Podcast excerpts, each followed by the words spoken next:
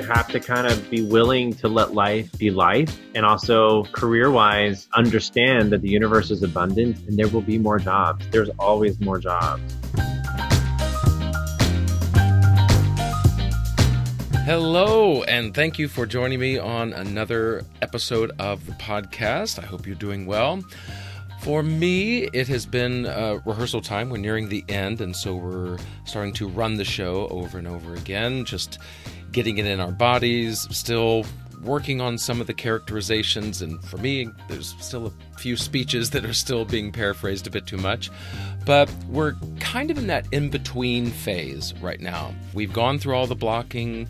I pretty much know all my lines, and uh, and the music's coming along. I mean, the show is in a great shape right now, but it's it's kind of the two steps forward, three steps back, where it's some scenes are, are really spot on, and and I really feel like I'm connecting, and others are. It's a bit more of a struggle, and I'm still trying to kind of find my way through them. And that's when that little voice, that little critic inside uh, of us that that likes to throw some doubts and fears our way and kind of get you know put some roadblocks in the way of our performance. And I think that's something that each of us in our own way deal with, that little something. And today's guest, Brett Shuford, is someone who's dealt with that in his own career. And as a life coach, he also deals with that with his clients. Now, as I mentioned, Brett is a Broadway performer. He's been in eight Broadway shows, in fact, including Chitty Chitty Bang Bang, Beauty and the Beast, Little Mermaid, and most recently Paramour. Now, later on this season, I'll be talking to the lyricist from Paramour, Jenny Stafford, so stay tuned for that episode coming out later in the season. But besides being a performer, Brett also is a director. He has produced video and content on YouTube. He has a brand, Broadway Husbands, that he does with uh, his partner Stephen. And he has Broadway Life Coach, where he has clients and people like myself who have a lot of questions and just need a little bit of guidance along the way. So he is someone who stays very busy. And I'm very grateful that he took time out to talk with me today about not only his career, but also those highs and lows that we all go through. And after the conversation, I'll be back with a few final thoughts of my own. But for now, here's Brett Shuford, Broadway actor and life coach.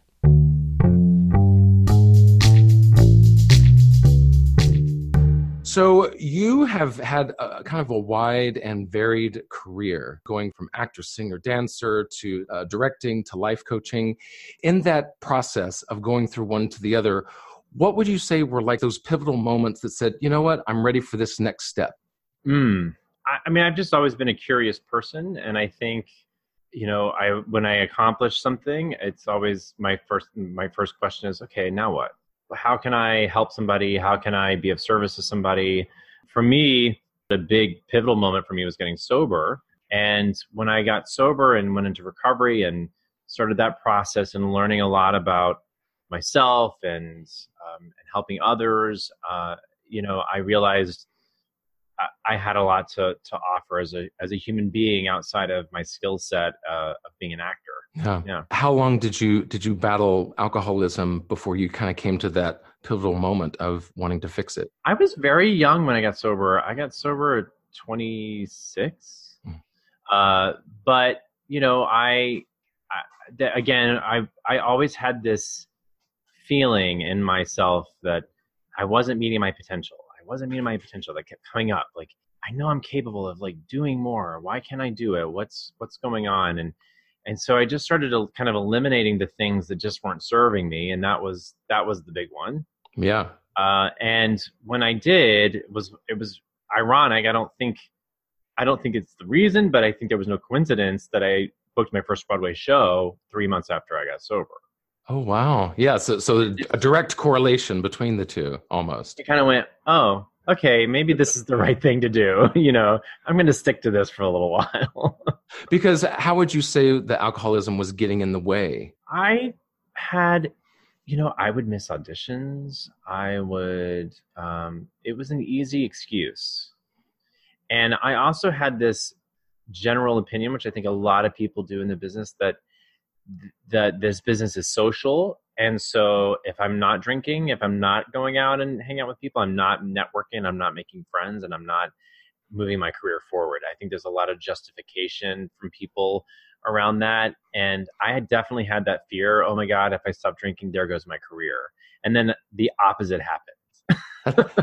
That's so interesting how that works. We we as actors, we have all these suppositions in our brain of, well, I need to be doing this. I got to do this. I got, you know, we're we're thinking what other people need us to be doing in order to make it, and we kind of forget that we're the central ingredient. That we need to focus on ourselves. Yeah, and I think personal care, and you know, it's not necessarily taught to us in college when you're going getting your BFA. It's like all they teach you is to get to class on you know like there's just a lot of of life tools that I was not gifted.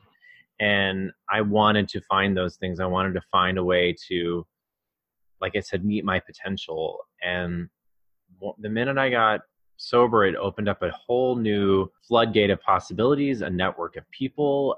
I became more capable one day at a time because I wasn't trying to get to some thing way down the end of the line. I was just trying to get through today and and and like myself by the end of the day. yeah, I mean th- that is one important part of the the so sobriety journey is to re- you really start looking inward and like what do I need to do for me? How do I take better care of myself? And I think that's such I mean, as a person, just in life, no matter who you are, but especially as actors, I think we forget how much self care we need because you know it, this is a rejection filled business. So there's there's a lot up against us and we have to really have our mind and our hearts especially in gear so that we can take that day after day.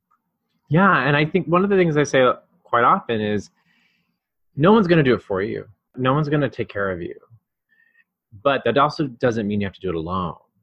And so there's a lot of i mean that's where the you know i wanted to be a coach. I wanted to be somebody that could help someone who's feeling alone get through especially the journey of being an actor because it can be very isolating at times and um, i also wanted to you know find my own community of people as well and speaking of finding a community, one of your, I guess, through lines of your career has been Disney. Yeah. I mean, it's it's been the same for me doing Disney World and Tokyo Disney, Disney cruise ships, and then you know I've I've done Beauty and the Beast. So we we share that in common. And what has Disney meant to you and your career? Because you you were kind of a, a Disney geek to begin with. Anyway, you love Disney. yeah, it's kind of ridiculous.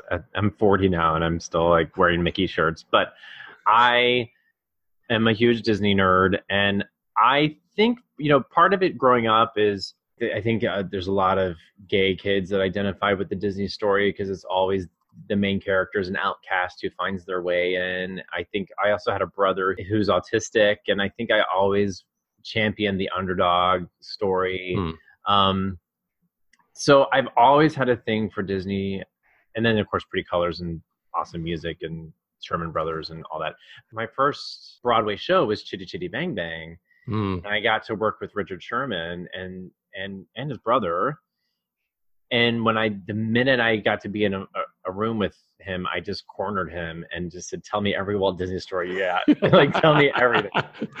yeah, yeah, because I've seen some of those documentaries and and the work that they did with Walt Disney himself. It, it's kind of a wild journey that they were on themselves. Yeah. yeah. Wow. But that must have yeah. been quite a, a, thrill for you to to meet a, a, living icon like that. Yes, and then right from that, my second Broadway show was Beauty and the Beast. So I I found my niche, right?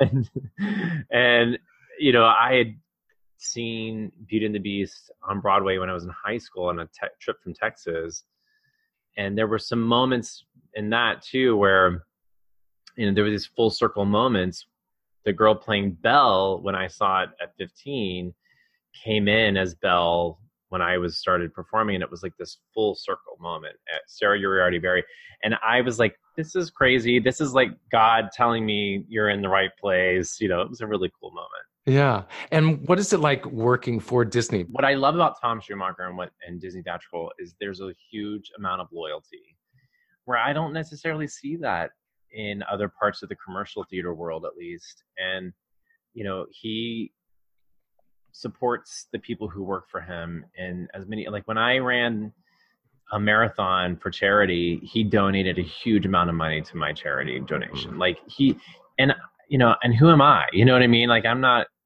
of all the people he's worked with, you know, but he's just he's created a really cool, I think, loyal environment among being part of a corporate entity. Which right. there's just some things that come with that that people don't like, and that I understand why people don't like the corporate part of things, but that is what it is. It's a business, it's a corporation. And I think he's really done a great job of creating a community and a, and a family within those restraints, constraints.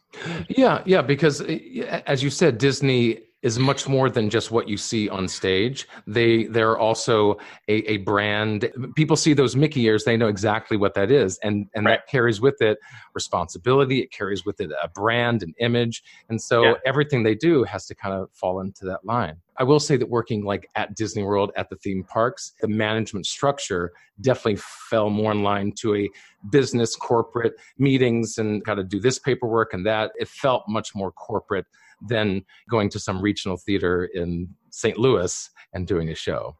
Yeah, I mean the big difference working for Disney on Broadway between like the cruise ships and the theme parks is that you're hired through equity. So there's a lot of things they can't really force you to do.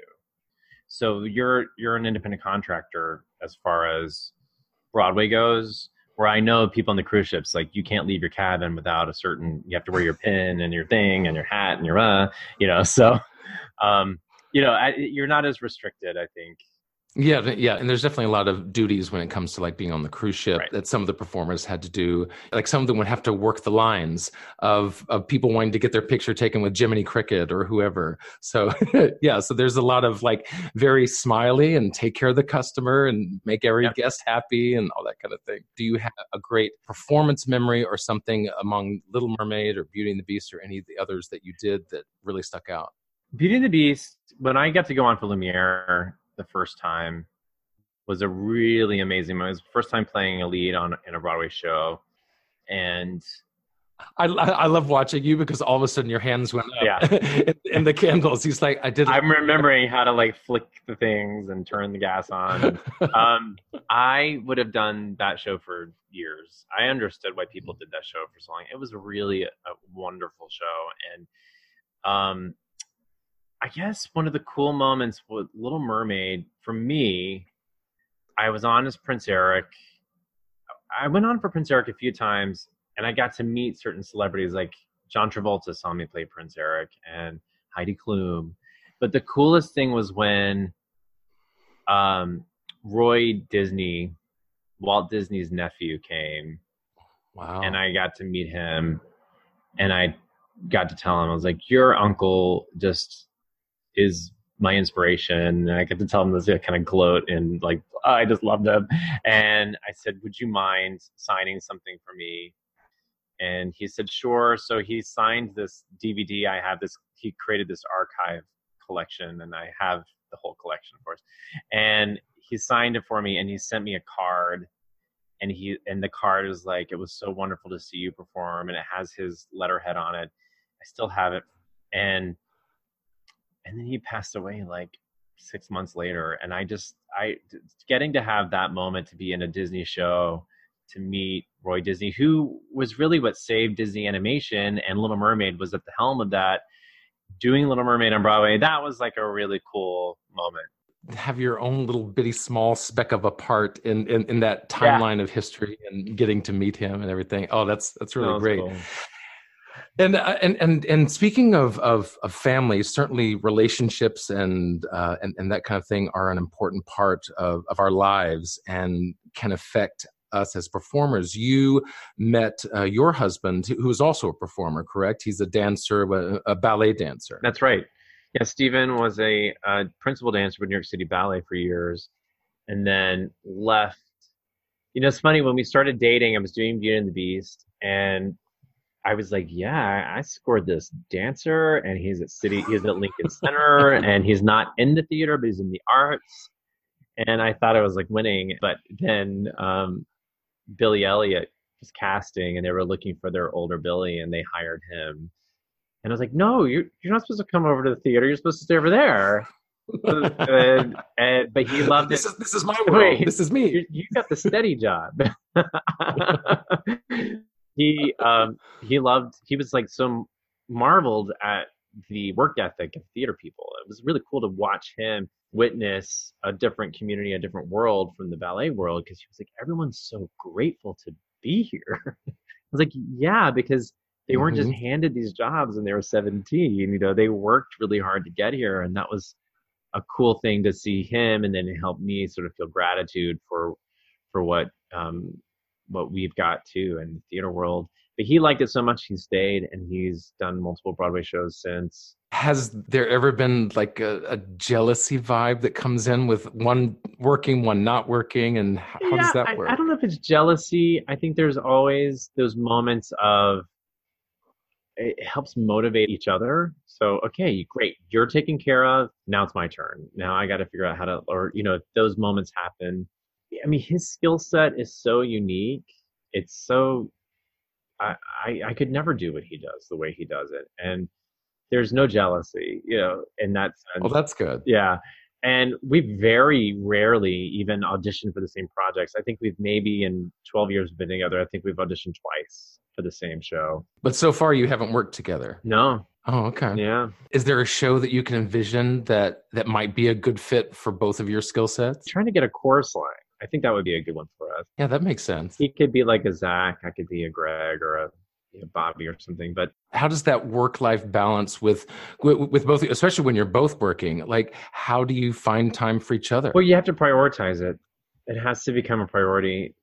Uh, I've turned down jobs early, especially early on in our relationship. I turned down callbacks because I was like, you know, if I get this, I think it puts our relationship in jeopardy, and I'd rather prioritize our relationship right now.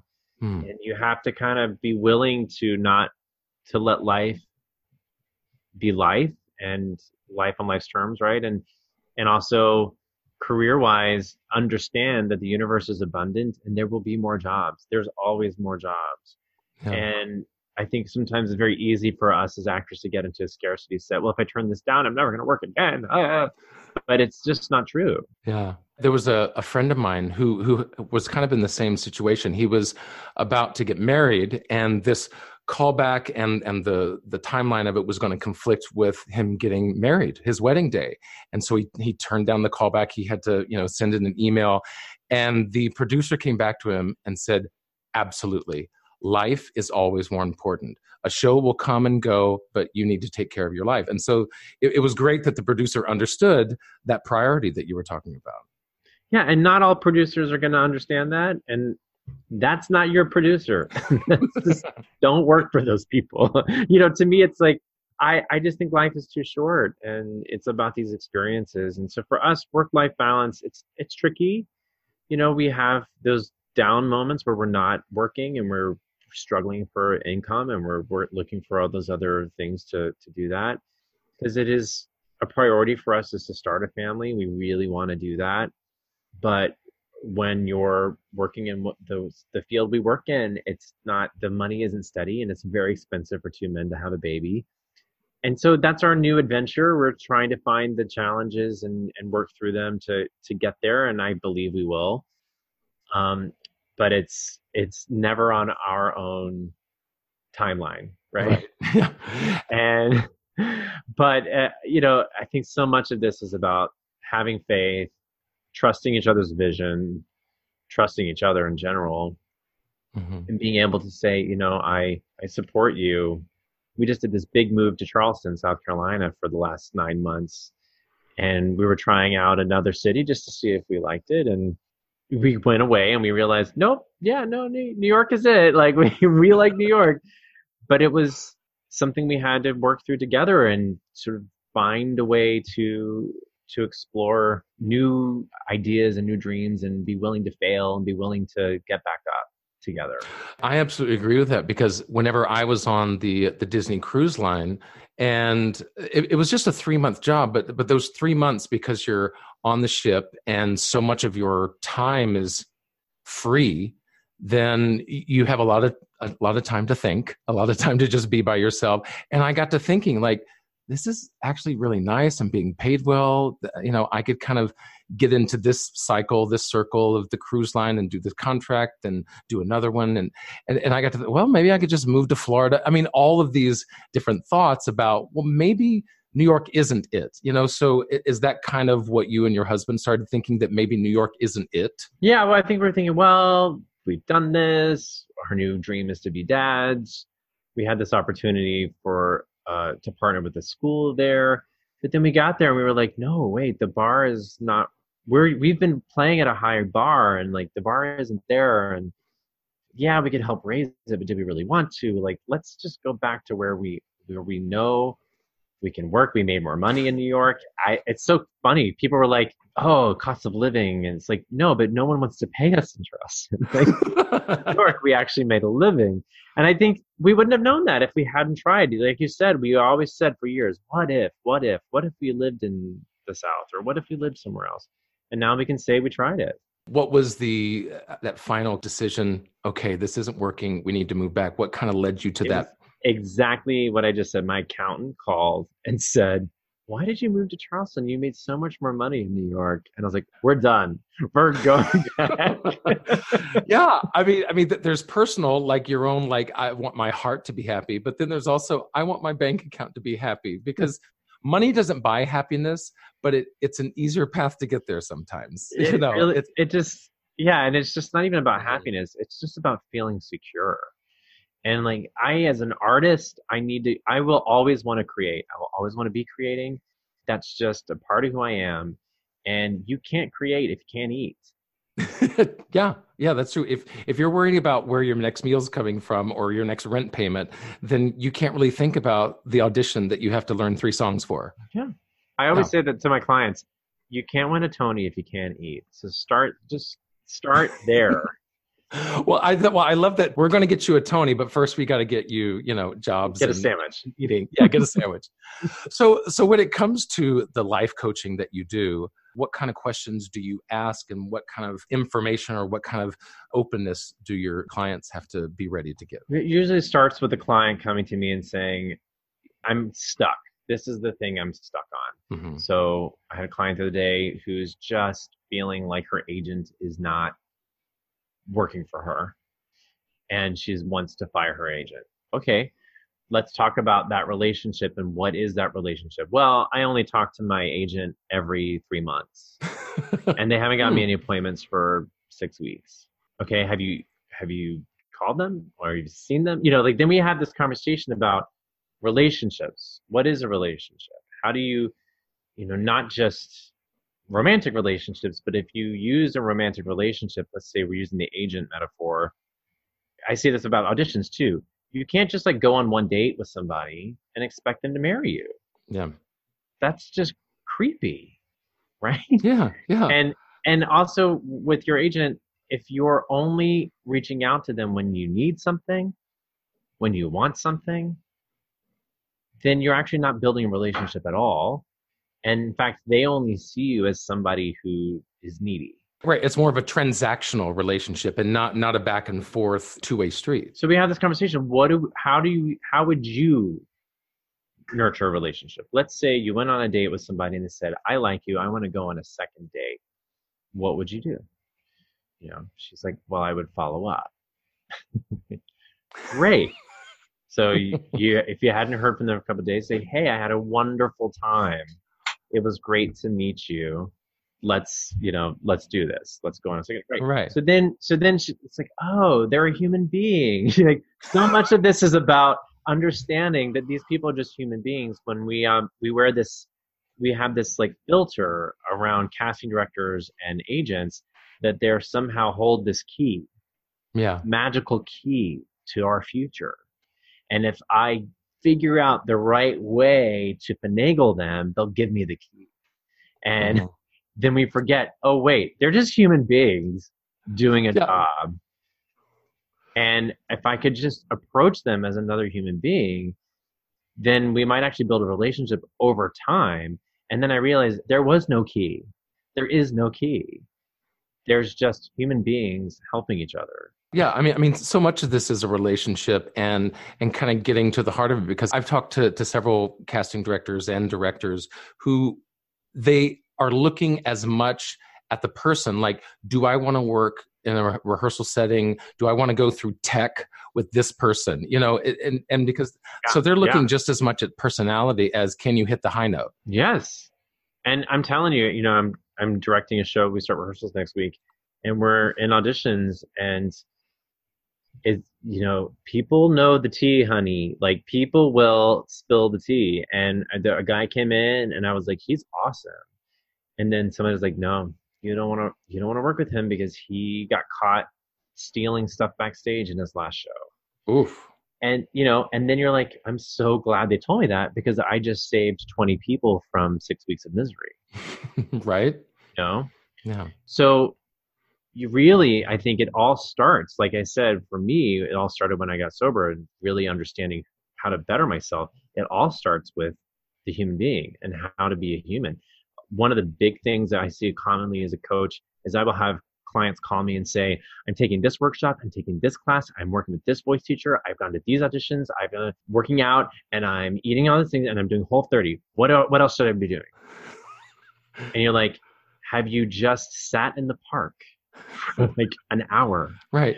you thought about just doing nothing well i can't i gotta get to this thing it's like no actually you're forgetting that part of you that's a human being Right. Have you walked by the the lakeside? Have you read a book? see a movie um do something completely unrelated to show business hmm I think that's a big one because I know myself. Like when people ask me, so so what else do you do? Like I go through the list of my daily activities, and it all centers around something performing or audition or acting related. Yeah. so it's so important that you specifically find something what is the and a lot of times it's about going back in time so some clients i say what did you enjoy doing when you were 14 hmm well, I loved playing video games, or I loved coloring, or I loved painting. Go guy, go to Michael's, buy canvas, get some paintbrushes, spend a, two hours on Sunday painting. You're gonna feel so much better about yourself. hmm And then you're gonna be able to go to an audition, and when somebody says to you, and this is the key element in building relationships, somebody says to you, "What are you up to?" You don't just go, "I had a callback for Wicked," and I blah, blah, blah. You go, I just painted for two hours on Sunday, and I hadn't painted since I was 14. It was so much fun. And the other person says to you, I love to paint. And then all of a sudden, you've made a connection. hmm Yeah, that's so important. Okay, so like being specific. So I'll, I'll I'll take myself. I'm now I'm now your client. So Yeah. All right, Brett. I have been in New York 11 years, and you know Broadway was the goal, but you know regional theater keeps taking me out, and then whenever I do do things in town, it's more like you know off off Broadway or it's this little reading. You know what what what am I missing? Why why why haven't I made that big leap yet? Hmm, Yeah. that's a great question. What, what, why do you think you haven't made the big leap? I mean, for me, I- I've you know, I, I guess as the actor, like whenever there's a a blank space on stage and no one's saying anything, I think I've always missed my line. So in life, I always think that too. It's like, oh, if something's not happening, okay, I've I've missed something. I haven't done something. So in this case. I tend to assume I'm not the best auditioner. So obviously something's wrong with how I'm auditioning. That's what I keep coming back to. So I will take an audition class or voice lessons or, you know, something to try to be more consistent with that. Hmm. And when you have an agent, Yes, yes. Yes.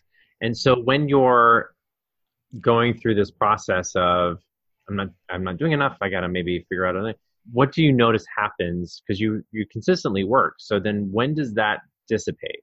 uh, you know, I, I had a bout of like six or seven months between jobs, and so that was like a tough stretch. Mhm. And and in that time, there was a few callbacks, but it's interesting because the last few months of auditions, I'm kind of getting that old sensation of of nervousness of there, there was always that little voice of really? Do you think you're going to make this? You know so there's that kind of but but I, I try to ignore that and just kind of deal with okay well it's an it's a numbers game so i just got to keep going to auditions. And but but there's that anxiety that has has started to come up more like it's almost like i'm not enjoying it anymore which is a weird sensation like i know that when i'm on stage whenever i'm doing something i really like then i'm there but getting to that process, going through the the auditions and hopefully callbacks, preparing for these music, learning these scenes. There's not the excitement or enjoyment of it. So one of the things you said was like, I feel like you, you, you hear this like message in your head of, who do you think you are? It's just that negative voice saying, oh, you're probably not going to get this. And you ignore it. Yeah, yeah. I, I, try, I try to just push that aside and be like, okay, so what if you don't push it aside? Well, well, then I might not go to that audition because it'd be like, yeah, you're right. Well, what if you just listen to it? Just listen. Mm-hmm. So, what does it say? Um, generally, that voice will say, "Well, yeah, but the last 17 auditions you went to, you didn't get a call back. So why is this one going to be any different?" Mm. So why bother? Right. Right. Exactly. Uh huh. When can you remember? This is see if you, if you remember your earliest memory. Okay. Where you felt like, why bother? Like I shouldn't even try. Hmm. I the very first thing that came to mind, and it has nothing to do with performing. Whenever I was like a, a kid, you know, I, I, I, had a great mother. She was a single mother doing the best she could, raising me on her own. But there were times where I felt like I couldn't do anything right. And so I would just kind of placate to her and just, you know, I wouldn't try to step out or do anything. So I was just like, why should I fight this? Mm. Oh, okay, mom, what, what do you want me to do? Great, I'll just do that. Mm. Yeah. Okay, good. That's so powerful to, to, to remember that because what we have here, okay, I call it gremlin, right? Yeah. And gremlins usually come from some part of our lives when we needed protection. Mm-hmm. So this phrase, uh, "Why bother? I should, I'm not going to do anything right," was your way of not of still being able to help your mom without feeling ashamed of helping her, right? I mean, I'm just interpreting yeah. this. Does yeah, that feel yeah. right? Yeah, yeah, that makes sense. So what happens is we outgrow our gremlins, but our gremlins stay. They become they're still trying to protect us, hmm. even though we don't need the protection. And what we end up doing is we end up trying to push them away. Right? And what we do, what happens when you've got fear or nervousness and you're like, go away nervous. I shouldn't be nervous. I shouldn't be nervous. What happens? Well, then I get more nervous. If it, yeah, you're trying to push this thing away, and guess what it's doing? It just gets louder. Yeah. So what we have to do is actually stop and listen, hmm. and look at it, like almost personify it you know, for some people, for some clients, I would suggest drawing it, or I mean, if that's their thing, or maybe there's a person you can think of and you put them in a chair across from you, and you look at them, and whoever represents that voice, and you stop and you say, "Thank you, thank you for protecting me. Mm-hmm. I hear you." Because what we'll what we will do is we will let that voice drive the car and what we need to do is say, I got this. I can drive the car and you can get the back seat. I'm not saying leave the car, but you're no longer like, I appreciate everything you do. So when that comes up, say, I hear you. Acknowledge it. Yeah. Can you do that? Yeah. So so so it's more like when you know when when that audition comes up and the voice is saying you you haven't booked anything in two months so so why why is this one going to be any different then understand, you know what, you're right. I, I, I haven't booked those, but I maybe there's a way that I can look back to audition and be like, but you know what, Th- that audition went really well. Maybe I wasn't right for that, but that audition went really well, and and I feel good. I'm in a good voice. I'm healthy, and so it's a matter of timing. And I just need to keep doing the timing, and and eventually this will come. So it's or it's what if what if it's more those auditions don't matter anymore. All that matters is today and in this moment. Yeah. And in this moment, I'm good. In this moment, I feel great. In this moment, I feel solid. And in this moment, I don't need protection. So thank you for trying to keep me feeling safe. But I'm, this is my job. This is what I do. I'm to do, I'm going to kick ass. Those 17 other jobs I didn't get don't matter anymore. It's done. It's done. Yeah. Yeah, it's interesting as as you were bringing that up. I, I remember from like when I was living in Florida and I had a dog. Part of the dog training was when a dog starts barking to not shut them up, but to go with them. What are they barking at? To look at it and then pet them. Be like, you try to keep us safe. Thank you. There's your dog. So it's your dog. it's not a gremlin. It's your dog. Right. It's my inner my inner dog woofing at me. How does that feel? Does that feel like that's helpful? I do like that because it puts that that voice that instead of being a nagging voice, instead of being this thing that I that I hate hearing and pushing away, it I think it's a it's a better and I think more balanced way to to acknowledge it. Yes, I hear you and understand why you're saying that. But here's what I'm going to do instead. Yeah, good. Yeah, I like that. Well, thank you, thank you. See, yeah, I can't wait to see you on Broadway.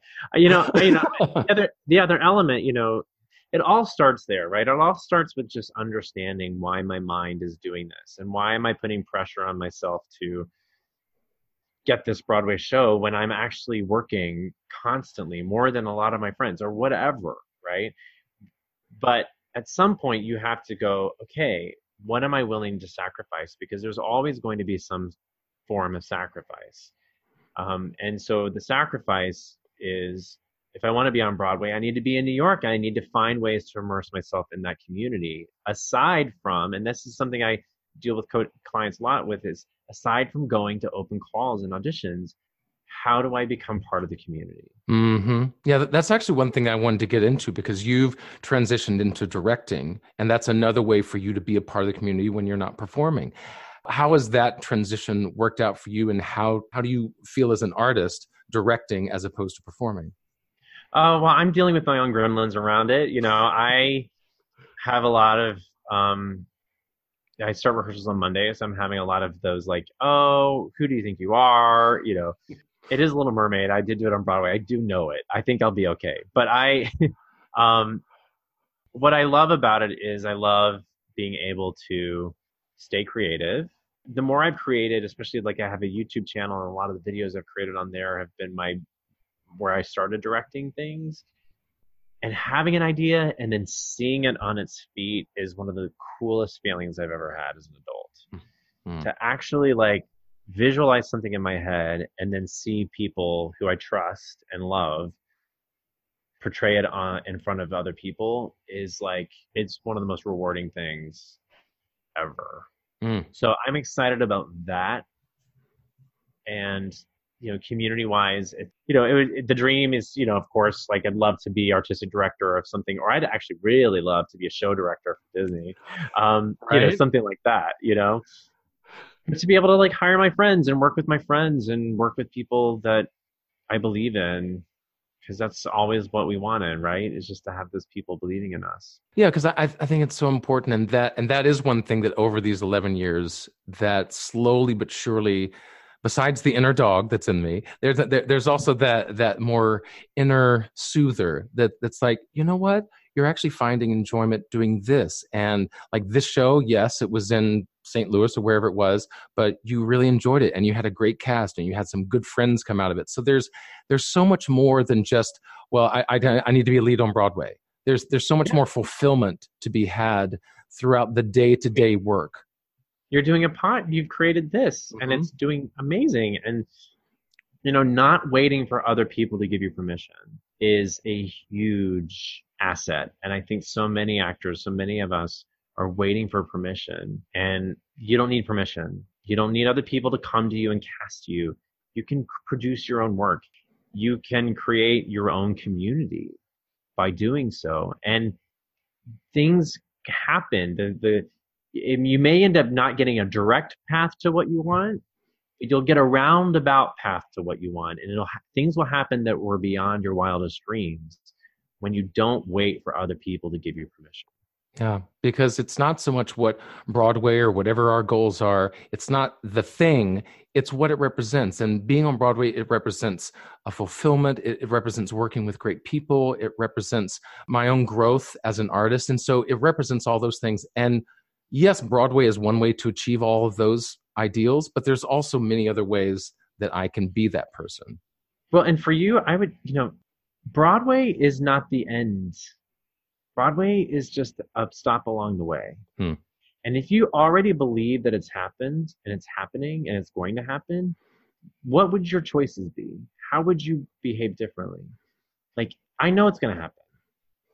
You you know, we can't be in this business for a short term. This is a long-term business. You got to commit yourself that you and you have to vision yourself that you're going to be doing this for a while. Yeah. So if you vision, I'm going to be doing this for a while, then part of that vision is along the way, I'm going to get a Broadway show. Right. So if I know that that's going to happen and I believe that it's going to happen, what choices would I be making differently today? I think that's such a great way to look at it because yes, if if all you ever look at is Broadway and it's not happening, then my life is nothing. But if you look at okay, Broadway's going to come, but I also want to direct, I also want to do a podcast, I also want to be doing commercials and TV film. I want to, so there's all these other avenues that okay, once I get Broadway, I'm still going to pursue all those avenues. So why not keep pursuing them now and Broadway Yes. will come when it comes. It will happen when it happens, and it's going to. Mm. You, Yeah. I, I believe that. I believe that about you. I believe that about so many of the clients that I get. It's like it's it's because if we put it our success at the other end of something, then we've actually let our power go. Hmm. Right? Success lies in the actions you take, not the results you make. So true. Right? So if you're taking action today towards that path and that goal, then you're successful. Because believe me, I just want the reason I started coaching was when I got my first Broadway show, and I realized I had magical thinking, and I realized, oh, this is about money. Oh, this isn't about talent. This is about making back their fourteen million dollars. right. I was so disappointed.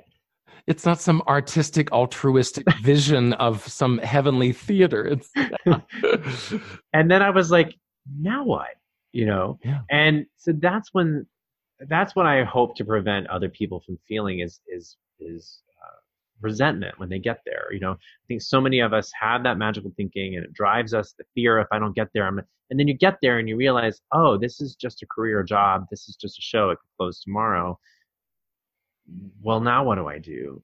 And then we get people in casts for 10 years who become bitter because they never move. You know, I want to eliminate so much of that and help people find fulfillment no matter what they're doing and understand that like Broadway is just like this thing along the way from your own fulfillment.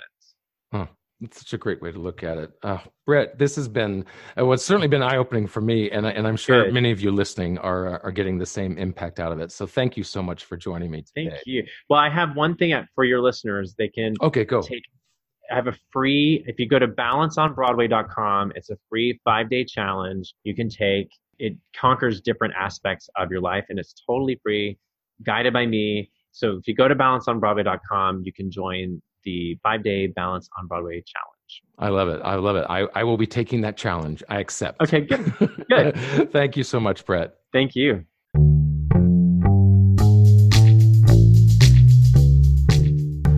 In most of the conversations that I have with guests, it's them opening up and really sharing a deep and personal side of themselves.